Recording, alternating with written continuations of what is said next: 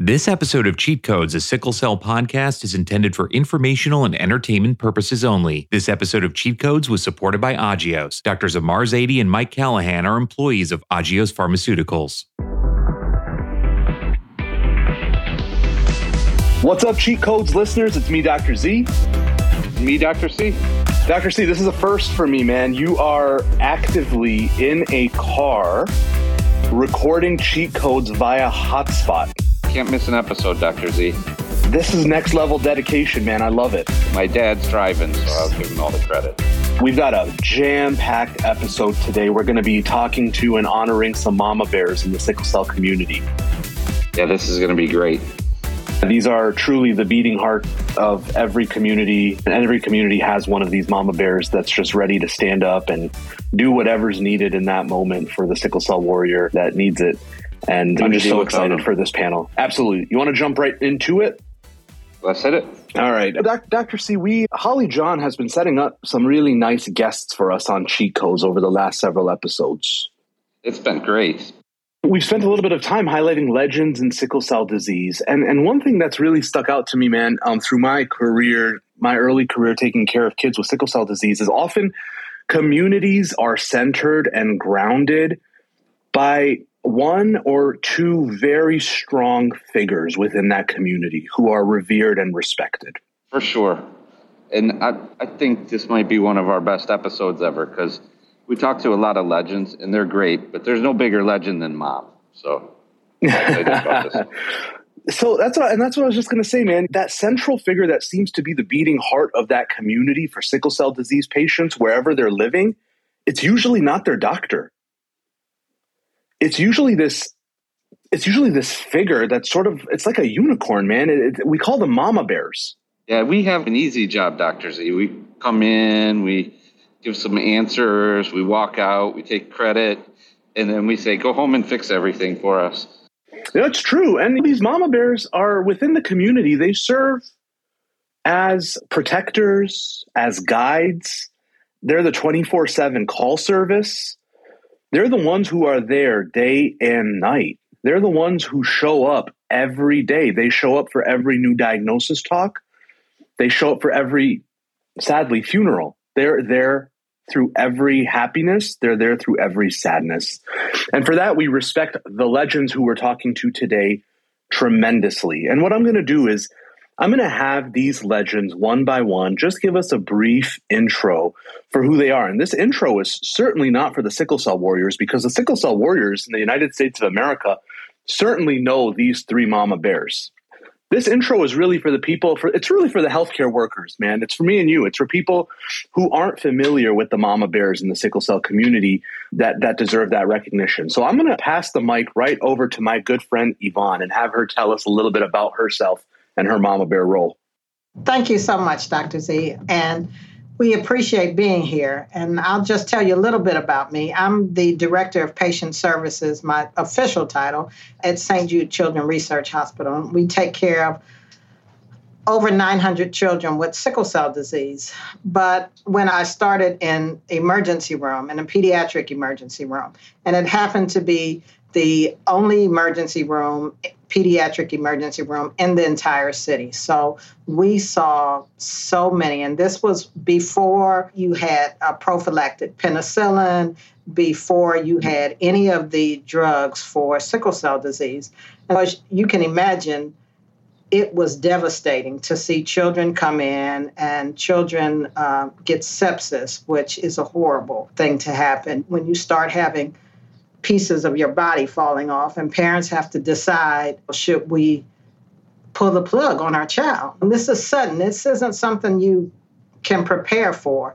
And so, strokes, a three year old having a stroke, and the, at staying at the level of a at a second grader for their entire life. The parents have to realize that this is the way they're going to be for their entire life. So, going from the emergency department, my first job when I started with sickle cell was newborn nurse case manager. And at that time, you can imagine when you go to the hospital, you're gone in 24 hours. So, the results aren't back from your newborn screening test. And so my job was calling, cold calling parents and telling them who they thought they had a perfectly healthy child that their child had sickle cell disease. And so I I made home visits. I couldn't imagine someone telling me that over the phone. So I would call them and immediately say, I'll be happy to come to your home and talk to you. Every single one of them took me up on wow. it. Wow. And so that was that grew over years and years and you just become friends you have a pager call, back then they had pagers call me anytime and they did and and you watch children grow and you advocate in the community you make more and more friends. And so that's my that's my sickle cell story. Amazing. Amazing. No i you gave me goosebumps by the way. I uh, literally I, I, have goosebumps right now uh, hearing that. We had you on during our st jude our st jude honorary episode and and heard some of your stories then too but it's always a pleasure to have you on cheat codes.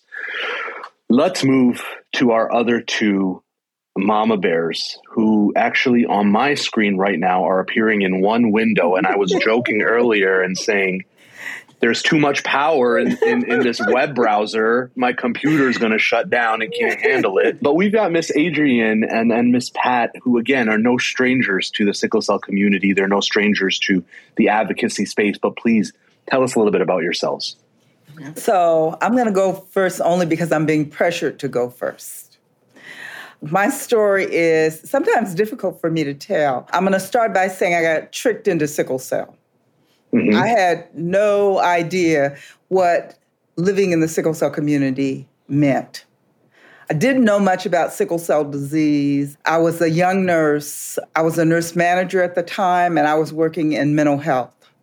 And I decided, I don't know what made me so wisely decide to volunteer at a camp for children with sickle cell disease. And so I went to the camp, and they didn't let me be a nurse that first year. They made me be a camp counselor with the teenage girls. As you can imagine, that was really a challenge. I, I may have been about, at the most, six years older than they were. And so I was trying to tell them what to do. And, and so while I was there, I met with Dr. Cage Johnson, who was the medical one of the medical directors of the camp, and we talked extensively about sickle cell disease and about what people with sickle cell disease had to live through. And at that time, that was when they were just deciding on the national level to have 10 sickle cell centers across the country. And Dr. Johnson told me that he was applying for sickle cell center. And he asked me if he got the grant, would I be willing to come and work with him? And I said, sure. But I couldn't imagine that Dr. Johnson was going to be granted a, a grant from the NIH. He was an African American doctor who had never done sickle cell before. And I was like, he's not going to get that grant, so I don't have to worry about him. And a year later, he called me on the phone and said, I got the grant. When can you start? And I was like, I was just kidding. Mm-hmm. I yeah, wasn't serious yeah. about that. and he said, But you said you'd come and help me. And so I had to think about it extensively. And I think only only reason I wound up in that job was God led. So I took the job not knowing anything about sickle cell disease, but what was so amazing when I came on, the clients that they were serving were my classmates in high school and stuff. So I got to know and to love people with sickle cell disease and listen to their stories. I used to think the kids that went to high school with me that didn't come to school were just lazy and didn't want to come to school. But I found out that they were impacted by the health condition that they had and that it prevented them from doing all the things that I was able to do go on to school and enjoy a relatively normal life. They had to deal with pain and suffering and judgment and you know, bias and, and just struggle. Not just them, but their families had to deal with that same struggle. And I guess it just pulled at my heartstrings. And I can remember at the time that I came on, people didn't believe in treating patients humanely. So they would be on the unit in 10 out of 10 pain and they were not given medicines. And I and oftentimes the joke was that when I came on the unit, nobody was happy to see me because I was there arguing with people and demanding that they do something about the patient and sometimes just going in the room and sitting there crying with the patient because they had to go through what they had to go through. And so that journey that I initially started really made me I, I didn't say that I, I am a one of 10 children raised by a single father whose w- wife died when she was 32 years of age. And so I knew how to fight for what I believed in because it came from growing up in a family of 10. You gotta, you have to exert your power in that family. And so I learned how to do that very early on. But because I tell people all the time, I know p- more people that have died from complications of sickle cell disease than I know that are living at this point. And so it made me keenly aware that the only way patients were going to get any of what they needed was to have a voice. And that was during that time, I decided that support groups were absolutely necessary to teach patients how to speak their truths so that people could truly understand sickle cell disease. And that's how the, the support group movement started as a result, and the seminars started as a result of a patients coming to me saying that they wanted to be heard. They wanted people to know what they were going through. And so this has been really a mission of love. And it's love that came about through watching people who are born into pain and suffering, be mistreated, and need the support of someone who really actually cares about them. My kids' jokes are that I love people with sickle cell disease more than I love them. And my response is always no, I love them differently than I. And so it's been a, an incredible journey. I would not have traded it for anything in the world. It, it has given me pleasure, it's given me delight, and it's given me a reason for living and fighting harder for people who don't have all the things that I, as a person who lives a normal life, have, and to be able to support parents and families has been amazing. You said God put you on this path and it was a divine intervention, and I've got to agree. We're lucky to have you in this space. A space the space is better for you. The space is better because of you and mama bears like yourself. So I we're going to dive into all of the things that we just talked about Agios is a biopharmaceutical company that's fueled by connections with patient communities, healthcare professionals, partners, and each other. Building on these connections and the company's unmatched leadership in the field of cellular metabolism, Agios is pioneering therapies of genetically defined diseases, a broad group of rare and more common diseases that are typically severe and life threatening. Near term, Agios is focusing on hemolytic and acquired anemias, including sickle cell disease, pyruvate kinase or PK deficiency, and thalassemia. To learn more, visit agios.com. That's A G I O S.com.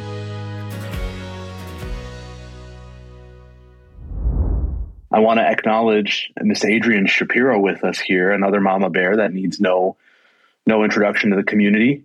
Miss Adrienne, nice to see you again. Hi. So thanks for having us. And so it's so interesting as I sit here following the stories of these two amazing women and amazing nurses. I am a fifth generation of mothers in my family to have a child with sickle cell. Now, I have to stop and say, yes, there are many fathers too in those five generations. But as a mother, I have to speak to my mother heart. And so um, hearing what Yvonne was saying about this three-year-old, I realized that both of both Yvonne and Pat have spoken of my life. So my brother, my elder brother, had sickle cell. He had a stroke at three, which left him impaired physically and mentally. My mom, at that time, they would take children like him, especially males who would grow tall but never mature, and they would put them away. And my mom was like, no, he's not going anywhere. And so I grew up always with sickle cell in the house, always with my brother. And as the only girl, was the one who accompanied my mom to doctor's appointments and things like that. And so I remember just being there with her, just the two of us, and then and my brother. And there would be a doctor who would come in and tell her things, or or a nurse, and and my mom was just very straightforward about it, and she didn't want any other children of her children or any children in our generation to have this journey. So we were all tested, all the kids were tested. I got a false negative, which happened, right? So there were expensive tests and there were non so expensive test, and I had the cheap test.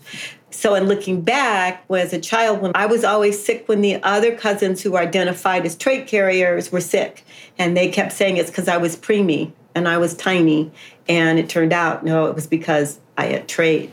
And so when my daughter was born with a father from Cuba, which we didn't know anything about his family really, and she was diagnosed. When we got the diagnosis through newborn screening, it was, it, first of all, it was a complete shock. And being the kind of person I am, they had to do a whole lot of tests to prove to me that they were right. so that was my, yeah, introduction to it. So I got the letter. And once I got the letter, and many times over got the test results that I, in fact, was a carrier and that Marissa was, in fact, a child with sickle cell. The whole lens of my life changed. So all my plans changed for what career I was going to have. Everything changed. And so everything immediately went to basically health and safety of my child first. And so I was very blessed to be in Los Angeles, where in California, where I had, like I said, newborn screening. We had centers. She had many of the advantages my brother didn't have, treatment protocols. I just had a lot and was determined that she would have not only a normal life, but my I had to prepare her for a life without sickle cell because my mom would always say to me as we left the prayer circles or the uh, revival tents. Really, seriously, we did all of this. So they pray over my brother. And then she'd have my brother, she would be in the middle. She'd have my hand, she'd have my brother's hand, and she'd walk me out. And then she'd look at me and she'd say, God is good, but science is going to fix this. And it just wow. instilled in me this belief that I had to Marissa was going to have this life. She had to be educated. She had to be experienced, and she was going to have this life sickle free. And what led me really to the advocacy was stem cell research because I had kept up with the science. I was such a true believer in the science. And we thought cord blood, we thought BMT, we thought all of these things, but understanding the genetics and that my daughter wasn't a candidate for any of this, it led me to stem cells. So I had a life, I had to earn money, I did all that so she could have great care. And then when it got to the point where stem cells were a possibility, Ron, my husband said, What do you want to do? And he thought I was going to say, Travel the world and take care of you. And instead, I said, I'm going to become an advocate for stem cell and sickle cell. And that's where I have to admit, even though I had done camp funding, even though I had gone to, I actually had a, a support group in my own home for families because they weren't any fun. I had done a lot of on the edges. I had never dealt deep. And when I had an experience where I saw how most sickle cell patients were treated, I realized how horrible it was and that I had this life of privilege. And so, as Pat says, when you have so many blessings, there is something that you feel compelled to do outside of your own life. And that's when I became this duality kind of thing, pushing the science and pushing treatments and that, and only thinking about my child to, to oh my gosh, we have to do something about people right now they deserve good care. They deserve everything I saw my brother have, everything my daughter had. They deserve that. And even more so now because we know so much more and that they have the promise. It's not just a promise, it is really the truth now. They have the truth to have a better life. And I have found my tribe, I found my family my mama bears, my sister, and Faith, and this journey, I talk too much. No, but no, that, that, you you could talk. Really, that's really it. And, and and as Pat said, we are by the bedsides. I'm a mother. I'm not a trained nurse. I'm not a psychologist. I'm just a mother. So with my mother heart, I am at the bedside. I am at the funerals. It's hard. You hear us talk about it, and we cry at these funerals. And I know with the mother heart, you're torn between you cry because your child's gone, but you cry even more because they suffered so much needlessly while they were here and and i guess for me when i say or when we say they're not going to let us back anymore it's because invite us back it's because we keep bringing that home because that's the one thing. Science is great. Science is doing its thing.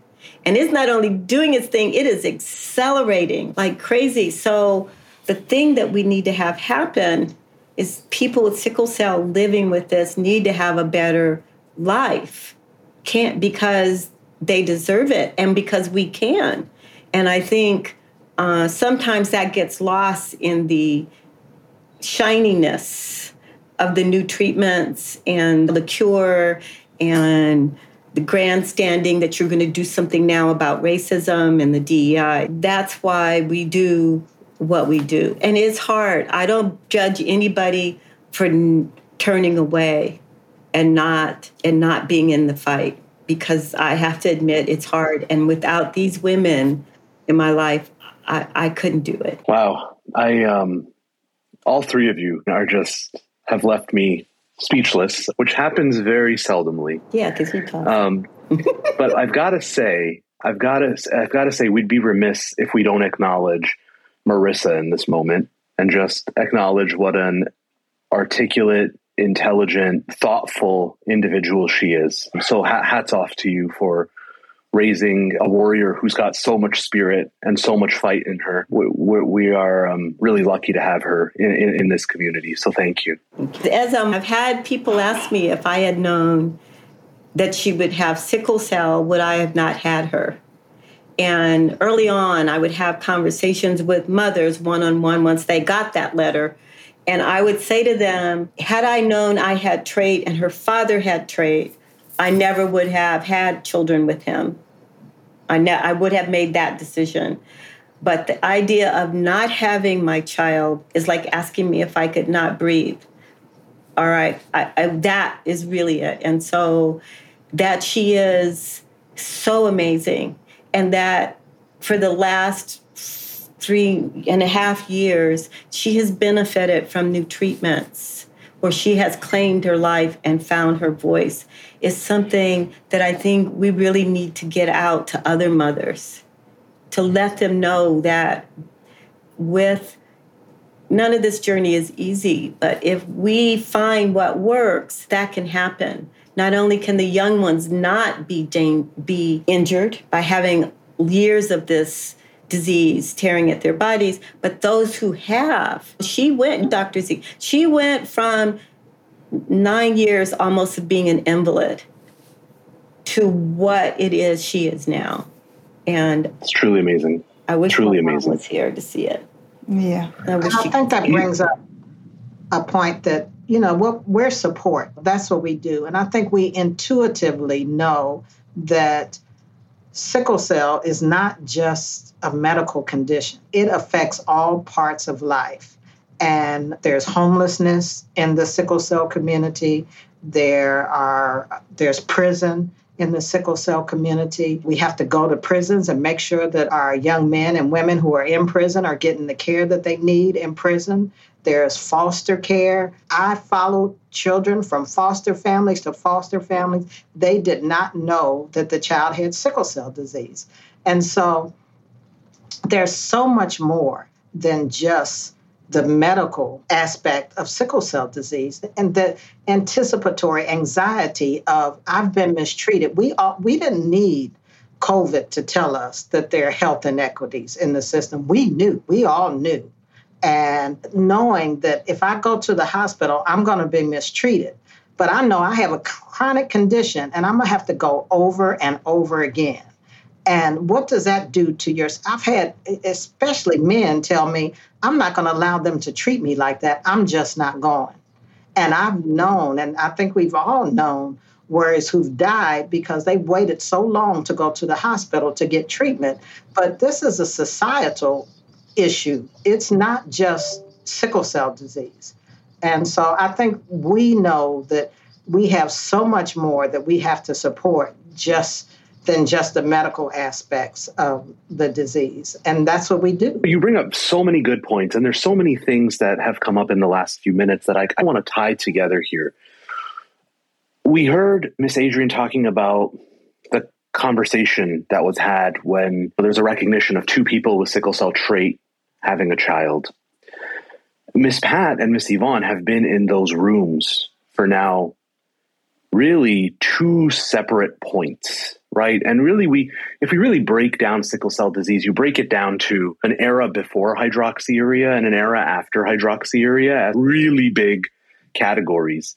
I'm curious, now that we're in this new era of lots of attention, new therapies, clinical trials, a cure coming, what does the conversation now look like when you're sitting in a room with a newborn or you're doing counseling to prospective parents? Has that conversation now, what's the tone of it? And how has it changed over the last several decades? So, my conversation with families now is hope. It is now, I come from a time when there was nothing we could do for people. When I first started out, they were just really starting hydroxyurea good and fighting with folks to give their child a chemotherapeutic agent was a major issue for us. And now to have things that have demonstrated a difference in the lives of people with sickle cell disease is amazing. But getting people to participate in that because of all the mistrust is still a major issue for us. And so, my conversation with parents of newly born babies is that your child will live a different life with sickle cell disease than people lived 40 years ago when there was nothing to offer them. And you can be hopeful that your child may even realize a cure in their lifetime. And so it's a much different conversation. The parents are still fearful, they still are concerned.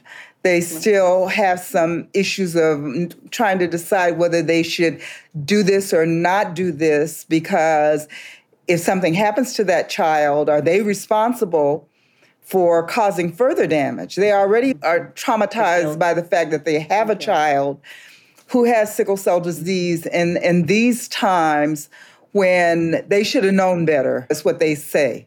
I should have known better. I should have got tested. I should have had my mate tested. But doesn't it doesn't look at those kind of things. Young people who are just becoming sexually active, they don't think about those kind of things. And so we have a major responsibility to get out there and really we used to talk about how we we're going to educate the community. We've been educating people with sickle cell disease, but what about the rest of the community? What about people that don't look like us that carry the gene for sickle cell? None of these people are really, we haven't really tied it all together. We've got to somehow tie it together where we get that information out and where people truly understand that you are at risk. I can remember when I first came in, I had a family that had 10 children and eight of them have sickle cell disease. Can you imagine parents wow. trying to take care of eight children with sickle cell disease? So every week somebody mm-hmm. different was in the hospital, and the parents spent all their time at the hospital. So mm-hmm. there's just so much stuff that goes on with sickle cell disease, and so much more that we need to do. And, and it's so hard to fight the systems that prevent us from mm-hmm. doing all the things that need to be done and the systems that say they're developing these perfect sickle cell programs. When in reality, when we go to visit those sickle cell programs, they don't really exist. So we would be blessed to have a St. Jude's in every place that could really provide the kind of care that we want people with sickle cell disease to have because they're so deserving of that. They didn't vote to have sickle cell disease. That wasn't a request of theirs. They happened into sickle cell disease. And so we as a world, as communities, need to really participate in making things better for people with sickle cell disease. People, I tell people all the time, I'm the Black Panther of sickle cell. Okay. Black Panthers did good work. and, and I love uh, that. Some, some of the Black Panthers will tell you I am the Black Panther of sickle cell because I believe that we have to fight for what we want. And sometimes it's a difficult fight, but it's a necessary fight. And and I just want to before I leave this earth, see people with sickle cell disease get what they deserve.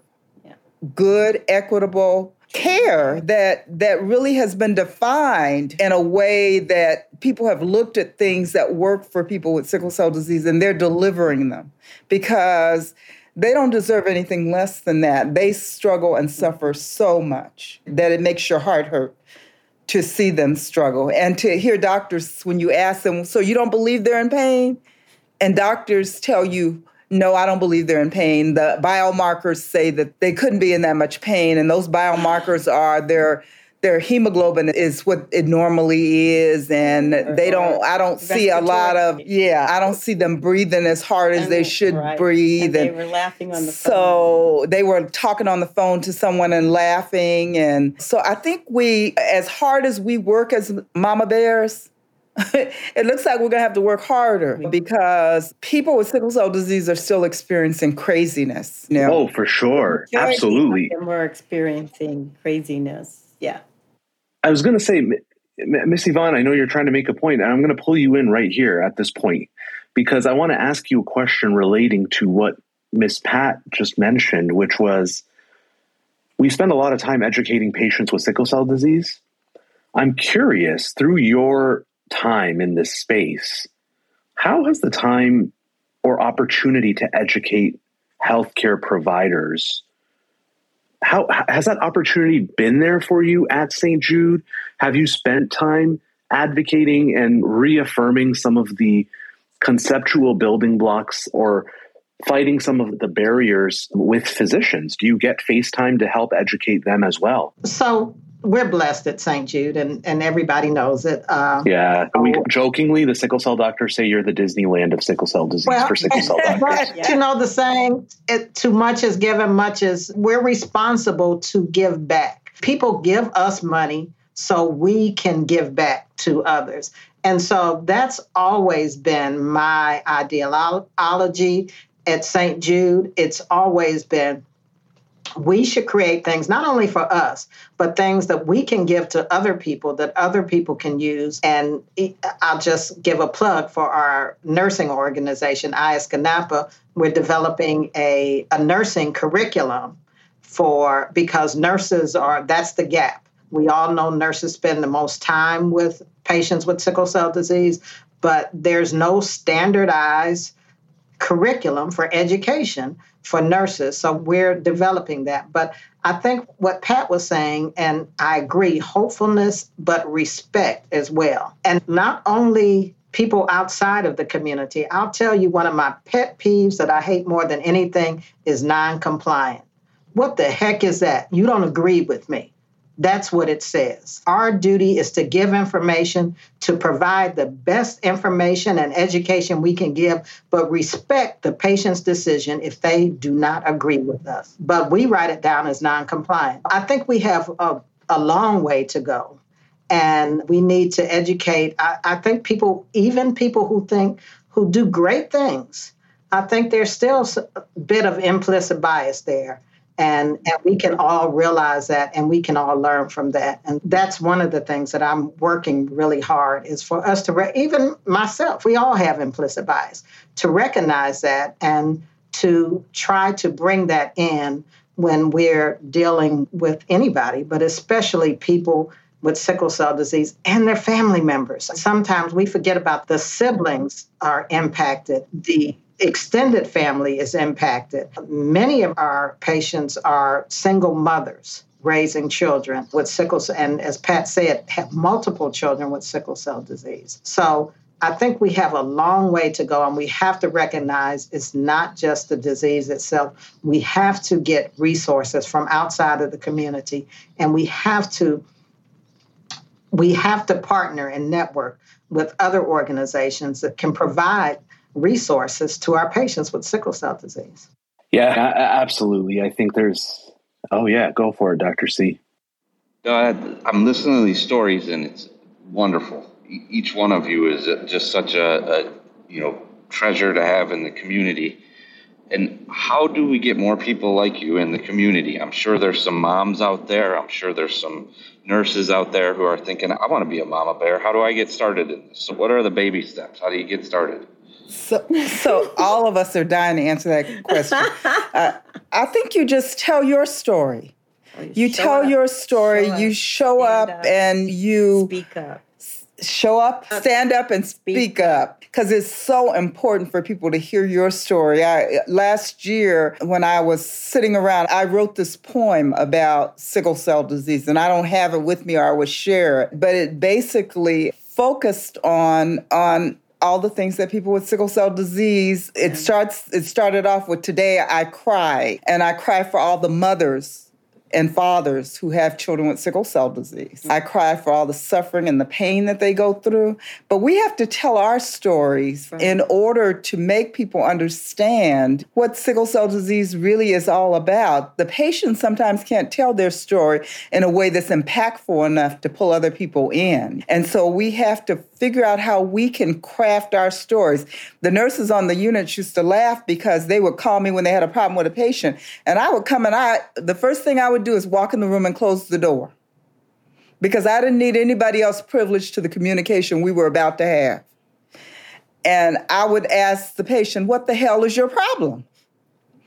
But I was part of their family, so I could ask them things like that. And I think that a lot of people have judgment on people with sickle cell disease because they don't know them. They don't know. And they don't take the time to know them mm-hmm. because of the pictures that have been painted about people with sickle cell disease. And first of all, we have to share what our reality is and what we've gotten from our walk in the sickle cell community so that we can make people feel like they want to endear themselves to people who are going through what people with sickle cell disease go through. I think I don't think it's that difficult. I think if we could just the nurses that I'm on the board with International Association of Sickle Cell Nurses are amazing. And I've been on the board for quite a while and the only thing that keeps me on that board is my colleagues on that board because on every opportunity that I have to interface with them, it makes me better than I was before. It makes me want to do more than what I do. I actually retired from the Sickle Cell Center. But everybody says you're not retired. But the reason I left the Sickle Cell Center was not because I felt like I had done my job at the Sickle Cell Center. My, my real job was to go out into the community and make a difference in the community. And so even though I don't get paid to do what I do now, it's rewarding and it's fulfilling. And that's the story that I need to tell other people. It's not about the money, it's about the rewards you get. Yvonne said earlier that the, the Bible verse, to those who much is given, much is required. That is absolutely so true. And it, it's who makes you it's what makes you who you are because you have been, things have been heaped on you that have made you be able to live the life that you've lived. You have a responsibility also to ensure that other people can move in that path or that direction. And so that's, I just think that we just, a lot of times we just do the work and we don't share the benefits of doing that work.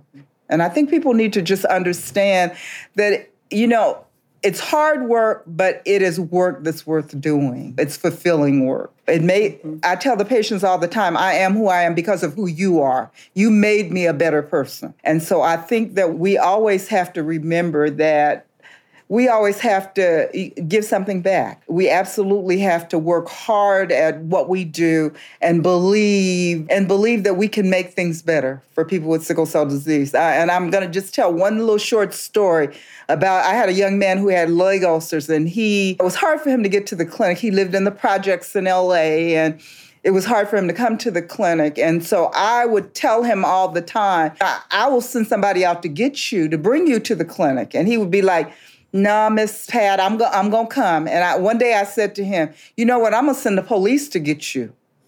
I'm going to send them out to the projects to get you, to bring you to the clinic so I can do your leg ulcers. Wouldn't that be horrible? Everybody going to see the police coming to your house. he said, Miss Pat, I live in the projects. The police don't come to the projects. I was like, well, we okay. Oh my. So you just yeah. there's so much joy in working with people with sickle cell disease. They are so wise, they are so kind, they are so resilient. I can't imagine any group that's more resilient than people living with sickle cell disease. I that that conversation it makes me think of this is a little unrelated, but just because I'm having so much fun with you guys, I want to share this story with you. So one time I was talking to Hertz, and Hertz said something to me. He said, "Tell me how you talk to sickle cell trait parents who are going to have a child." Like he asked me to talk him through the newborn visit or the pre sort of pre newborn visit, and I started talking to him very scientifically about how I would go through it. And he said something to me that changed the way I was thinking completely.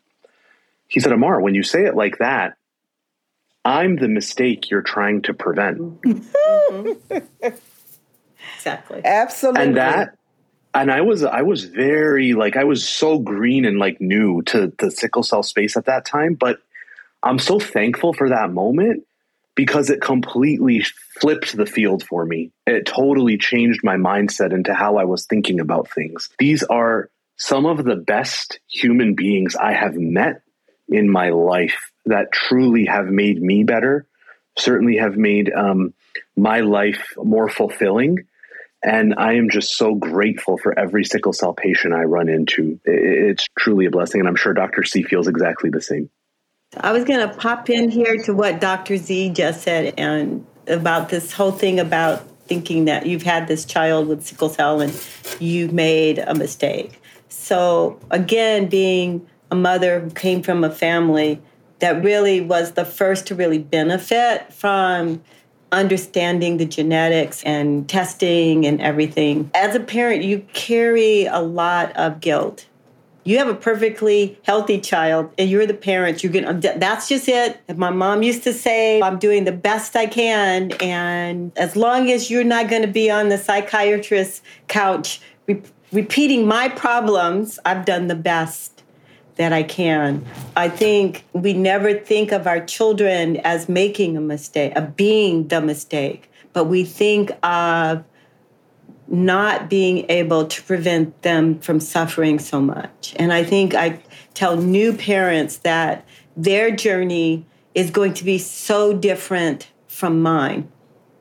So different because they have, right? They have all of these choices now. And I tell them about sickle cell in other countries. I tell them all the time 95% of those kids in other countries have sickle cell and they don't live. 95% of the children in our company, li- our country live. So is there a reason for you to really not have that child? You know what I'm saying? It's not a child with Tay Sachs, which they can't do nothing, which has this horrible, crippling disease that takes them away from at an early age. But being in this country, we are so fortunate, right? In that we have the system we have for those children. And if the child is born now, there's every reason to believe. Every reason. So Pat talks about hope. And I think belief started my journey. And then I went to hope. But now I know truth. And the mm. truth I see in my own child's life and the truth I see in these clinical trials and as I go and I watch everything. So the truth is, really, when you're talking to these new parents, the conversation, I believe, should be about looking at what you have, right, that can change and will change, and the responsibility for that change, and also what it means if you don't make that change. And I think that's the conversation that's really missing. Is I know sickle cell, I hear it all the time. I don't know about the new treatments. And I'm like, do you really know sickle cell? Because you are in LA, right? Or you're wherever you are, you're in the States. Let me show you what sickle cell looks like somewhere else. Because somewhere else, that's sickle cell. And whether or not you're looking at your child and your child looks healthy and happy right now, sickle cell is doing its thing. I'm just saying. And so I think we have to educate them that what's happening as their babies, no matter how much we worry about them, how often they go to the hospital, they are in the best health they're going to be because they are young. and sickle cells in there doing its, it's, I see it just doing its thing. Like, what is it, Fred the Builder? Sickle cell is just, and so we can fix that now. But we're not having those conversations. And I go and I tell all of the pharma companies, I said, I was caught unaware. Seriously, everybody's heard me say this. My vision was we were going to get new treatments and it was going to be like Mardi Gras. And they were going to be throwing scripts out like Mardi Gras beads and parents and everybody we were going to be catching them really? It never and you guys laugh at me but it's the honest to god truth. I was so busy fighting and poor ted love i would follow him around. Where is it? Where is it? Where is it? Oh god. And dr uh, Niihara I'm like, okay, yeah. so what's happening? It's happening. And we won't even talk about what I did to the poor stem cell scientists. One of them told me the other day that I had followed him at so many conferences, stopped him, taken pictures that his wife started saying, Who is that woman? So, really, that's the truth. But it, I was not prepared for this slow uptake. I was not prepared for that. And I really think it's because as children and being blessed in this country, you think that journey you're having is the worst that it can be.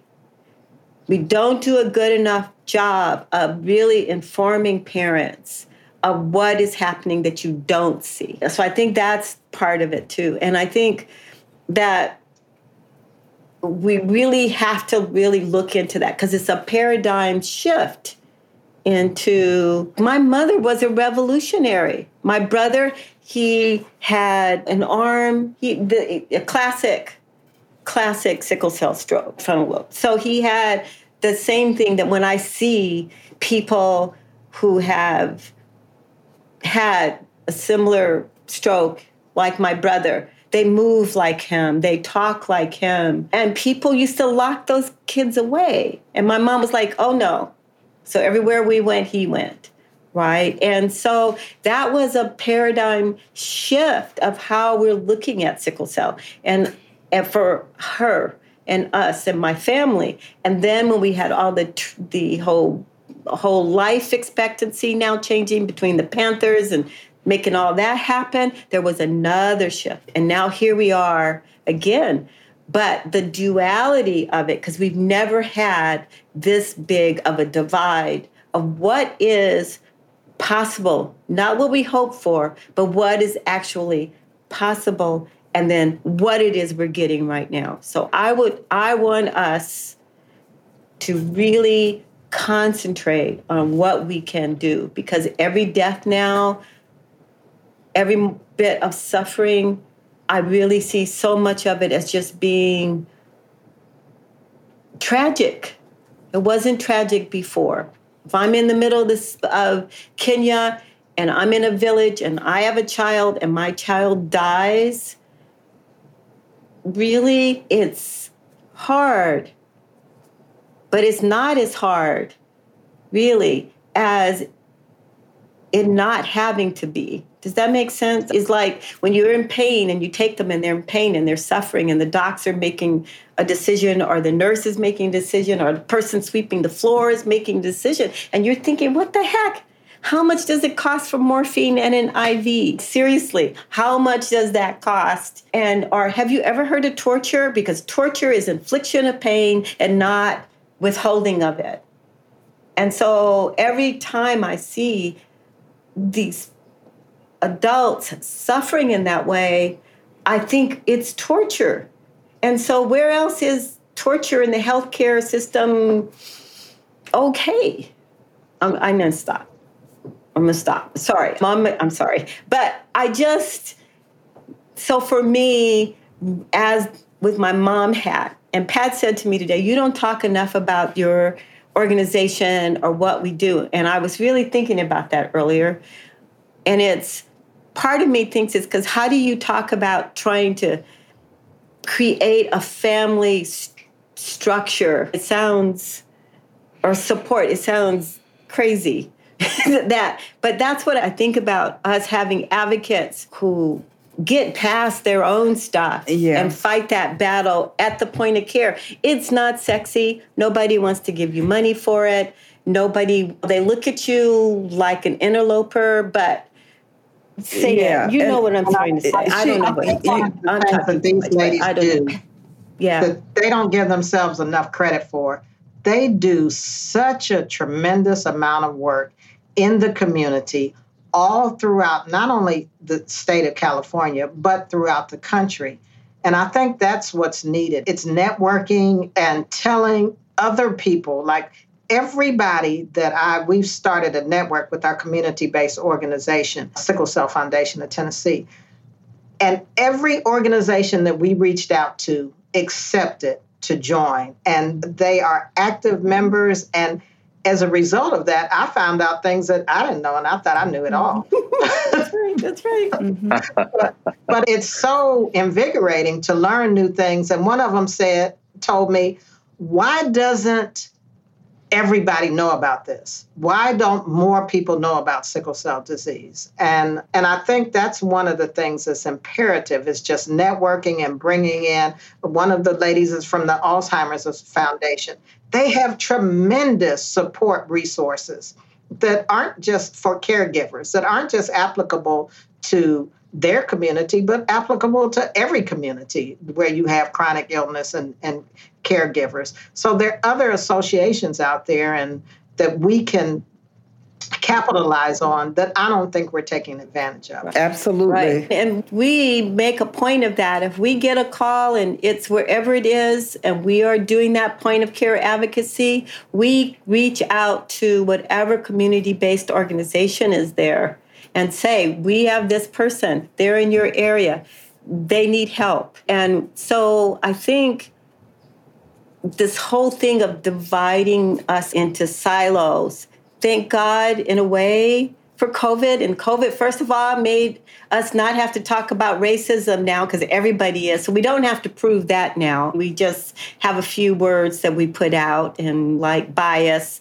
and everybody gets that part. That we can sounds just better than racism. Yeah, racism. yeah, that too. But I use that word. But I'm saying we don't. We used to have to take people through it. We used to have to think about how we were going to bring it up. You yes. know, because you don't want to yeah, you don't want to hurt anybody's feelings, but now we don't have to have that part of the conversation. There are keywords. They've had some training, many, so we can just tap into that. And then we can get to sickle cell. Yes. But no silos. And what we right. want is what we everybody else has. We deserve. And what we deserve. we Yeah, it's it really is very difficult. And I think what really makes it difficult for me in sickle cell is the value that's placed on people with sickle cell disease. You're a person who's on disability, you're getting SSI, you are getting medical insurance, you're getting food stamps, you're getting this. What are you giving back? And so there's so much judgment on the fact that people with sickle cell disease really don't add anything to the community in a lot of instances. When the medical profession looks at they look at them as folks who are receiving not folks who have most folks with sickle cell disease don't have a PhD or they're not an MD or they're not a nurse. And so the question is how do we make people understand that they're worthy of what everybody else is worthy of? Because it's a major problem in the community. So someone with sickle cell disease died. Oh, we expected them to die when they were born. They, we expected them to only live so long. But the suffering, I think I would die if I had to suffer like people with sickle yeah, cell so disease have to suffer. I would just say, right. just make it over. So we have we we truly have a responsibility to get the things out there that need to be out there. I remember when I first started working in the area, there was a nurse on the unit who every time she'd leave the unit took the keys to the medication room with her. And the patients would call me on the phone uh, and they would say that I've been waiting for my medicine and they just keep telling me they can't give it to me yet. And then one, I asked the nurse because I just couldn't take it any longer. I said, Do you intentionally take those keys off the unit when you leave? Because you're gone for an hour or something? Oh, yeah. And she actually said to me, she, yeah. somehow she contracted some unusual disease that was really painful. And she came to me and said, Pat, you know mm-hmm. that question you asked me? I did intentionally take the keys because I couldn't believe anybody could be in that much pain until I got the condition that I got, and now I that pain was real. Right. She said, and so I, I would, if I could, I would ask every person with sickle cell disease that I ever did that to to forgive me. And that's the thought process. That pain, they nobody could have that much pain. No one, this that they're showing us is not real. They're addicted to medicines. Yvonne and I and Adrienne have recently been working on a, a proposal that came out of the Fed that talked about addiction in sickle cell disease. And they didn't intend to, but I just happened to, they accidentally sent it to me. It was going out to doctors. But I had put myself on the doctor's list. And so it came to me. And so I sent them a letter saying, I don't know how you could use the term addict because there's nothing that that proves that's a problem in sickle cell disease. All the things that have been written say that it's not a problem. And yet you're looking for a way of discovering some other medicines that would lessen addiction in the sickle cell population. That doesn't make sense. And I did get a communication back, yeah. Yvonne. We're working on, we're working and, on and, and, I'm working on that. Sometimes you just have to be the watchdog right. in the sickle cell community because things come across that you'll never see unless you're, you're looking. And they come from people that you never would have expected them to come from. Because I never would have expected to get that from not the from government. And well, you know. not from that group. And not from that group in particular. So life in the sickle cell community is difficult. Mama Bears, look, I am just overwhelmed by the amount of wisdom that you have given us, that you've imparted upon us today. I want to reaffirm that your sweat, blood, and tears that you've put into this space are immensely and unmeasurably important to the community. I think that there's going to be a time from now, it's a famous proverb that's coming to me now. And they say someone's sitting in shade today because someone planted a tree a long time ago. And I feel like you are those people right now. You're planting those trees. And many generations from now will enjoy shade and comfort because of the work you're doing today. And for that, we honor you and we thank you. Well, thank you for having us. Hey, Sickle Cell Warriors, this is Amy Board, co host of the Bloodstream podcast, and I am here with Teonna Woolford. She is a Sickle Cell Warrior and the Chief Executive Officer at the Sickle Cell Reproductive Health Organization. Tiana, welcome again to Cheat Codes.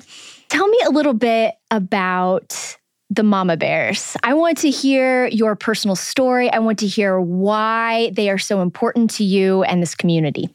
Oh, wow. Okay. I'm so honored to get to talk about them and just give them their flowers while they can hear it. I have known each of them for so long. I think I knew Mama Pat before anyone, and certainly Mrs. Carroll, because we grew up, I grew up going to the SCDAA conferences.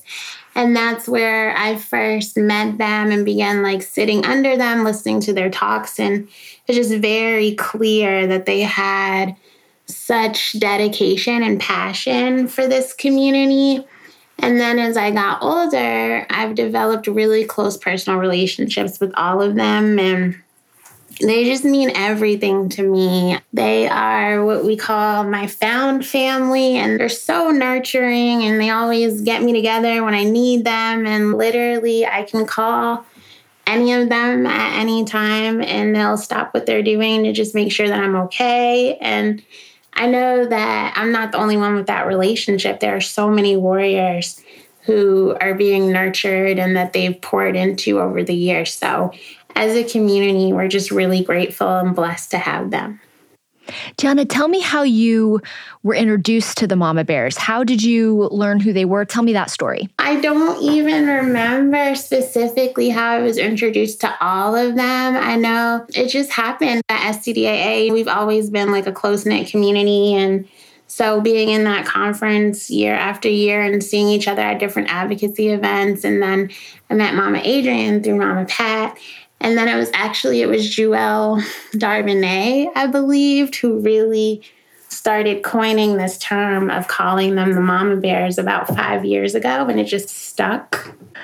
So, this is a part of our Legends of Sickle Cell series. And so, tell me, put some words to why each of these women are legends of the sickle cell community. I think because they really go above and beyond. Like I said, we there's so many of us who depend on them and look to them for wisdom and advice and the way that they just invest in you like they will start to freak out i was recently in vegas and i got sick which is not a good place for anybody to get sick but particularly for somebody with sickle cell and i called on them and they were figuring out all types of plan a's b's c's and making sure that I had the resources to get better. And like I said, it's not just for me, they will do that for any warrior. That is that's so great. What I guess to close, what would be your words to them? What would you like them to hear from you? It's good because of the relationships that I have with them. I get to tell them how I feel about them quite a bit. But I'll just take this opportunity, not just for me, but for all of the warriors that they've touched. Just thank you. I think that I am the product of mentorship, particularly from these three, and just their time and their energy that they pour into me really means a lot and it goes a long way. I think, Dr. C, we have talked to a lot of people over these 50 ish episodes of Cheat Codes. And this episode is probably the episode in which you and I least spoke. That was on purpose. I, I didn't want to miss a thing they had to say. I was at the edge of my seat the whole time.